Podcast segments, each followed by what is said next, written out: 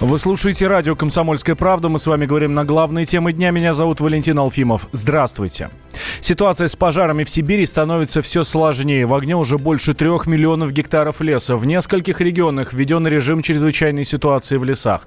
Задымленность наблюдается далеко за пределами горящих территорий. Дым от пожаров уже добрался даже до Аляски, сообщает эксперт Greenpeace Григорий Куксин пока пожары были маленькие, ну, по ним просто никаких мер не принималось. В результате они выросли, стали огромными, и сейчас действует 3,7 миллиона гектаров. А общая площадь пройденная огнем в России сейчас больше 12 миллионов гектаров. То есть это, ну, уже близко к абсолютному рекорду по количеству пожаров за всю историю наблюдений. И, собственно, по данным космического мониторинга мы видим, куда идет дым. А, дым а, какое-то время шел на запад, это необычно для Сибири.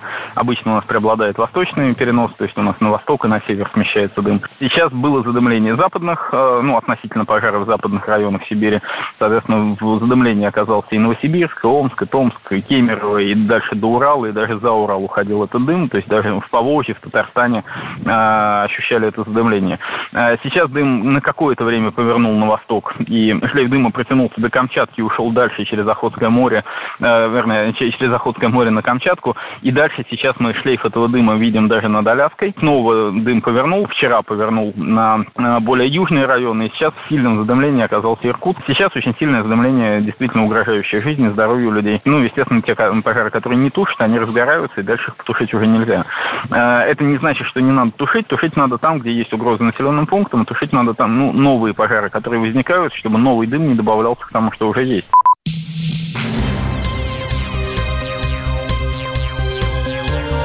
Темы дня.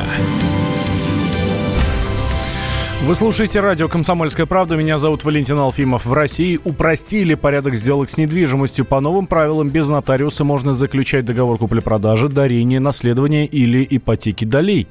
Для этого потребуется только письменная форма, которую подпишут все собственники. Как рассказала президент гильдии риэлторов Татьяна Деминок, э, нововведение поможет снизить финансовую нагрузку на граждан, сделать процесс проще, а, процесс оборота недвижимости и находящийся и процесс оборота недвижимости, находящийся в, долевой, в общей долевой собственности продажу квартиру можно производить без нотариуса, если при этой сделке присутствуют оба собственника, оба участника этой долевой собственности и делают один договор. Если продают квартиру или долю в праве, ну, допустим, тоже одна вторая доли, принадлежит несовершеннолетнему или недееспособному. Тут соблюдаются все правила, то есть согласие органов опеки и попечительства, и совершают тоже без нотариуса, как это было раньше. Есть еще еще один момент, когда покупают квартиру супруги, которые находятся в зарегистрированном браке, тоже в долевую собственность. То есть определяется доля. Допустим, по одной второй или одна треть у одного супруга, две трети у другого супруга. Либо покупают квартиру с залогом доли в пользу, допустим, банка. И оформляется сразу долевая собственность. В тех случаях, когда мы говорим о долевой собственности, а не о совместной, то сделки мы можем совершать без нотариуса. Заверять сделки по отчуждению долей недвижимости у нотариуса стало обязательным в 2016 году. Треть россиян признались, что не могут позволить себе поехать в отпуск. Это результаты исследования портала Superjob. 29% опрошенных сказали, что на поездку им не хватает денег. Чаще всего лишают себя отдыха работники от 45 лет, рассказал руководитель исследовательского центра Superjob Наталья Голованова.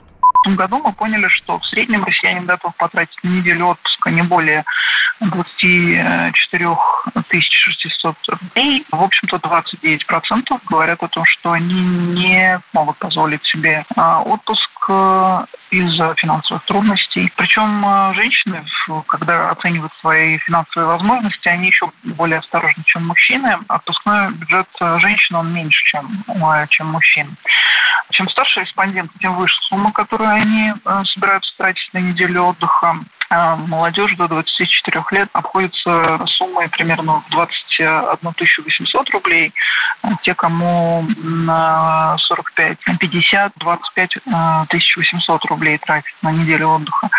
Но, кстати, респонденты молодые, тем, которым еще нет 25, они реже говорят о том, что они не могут э, вообще уйти в отпуск. Понятно, что с ростом уровня дохода увеличивается сумма на отпуск. Тех, у кого зарплата менее 30 тысяч, те называют э, сумму 17 600. Э, среди тех, кто зарабатывает больше 80 тысяч рублей в месяц, лишь каждый пятый говорит, что отпуск пойти себе позволить не может. География тоже влияет на отпускной бюджет, и понятно, что в Москве самый э, дорогой бюджет на отпуск – это 29 500 рублей. На втором месте Екатеринбург, на третьей строке Пермь, на Санкт-Петербург, на шестой позиции, э, позиции с Казанью, впереди Самара и Красноярск. Самый скромный отпускной бюджет в этом году, вот по нашим данным, жителей Челябинска. А о том, что не могут позволить себе отдохнуть, чаще жители других городов-миллионников говорили в Волгограде и в Казани.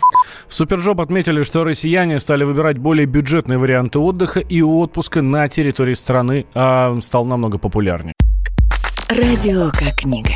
Развивает воображение. Но для тех, кто хочет больше, мы ведем свой YouTube-канал. Все эфиры, трансляции, именитые гости, крутые спикеры, громкие заявления и провокации.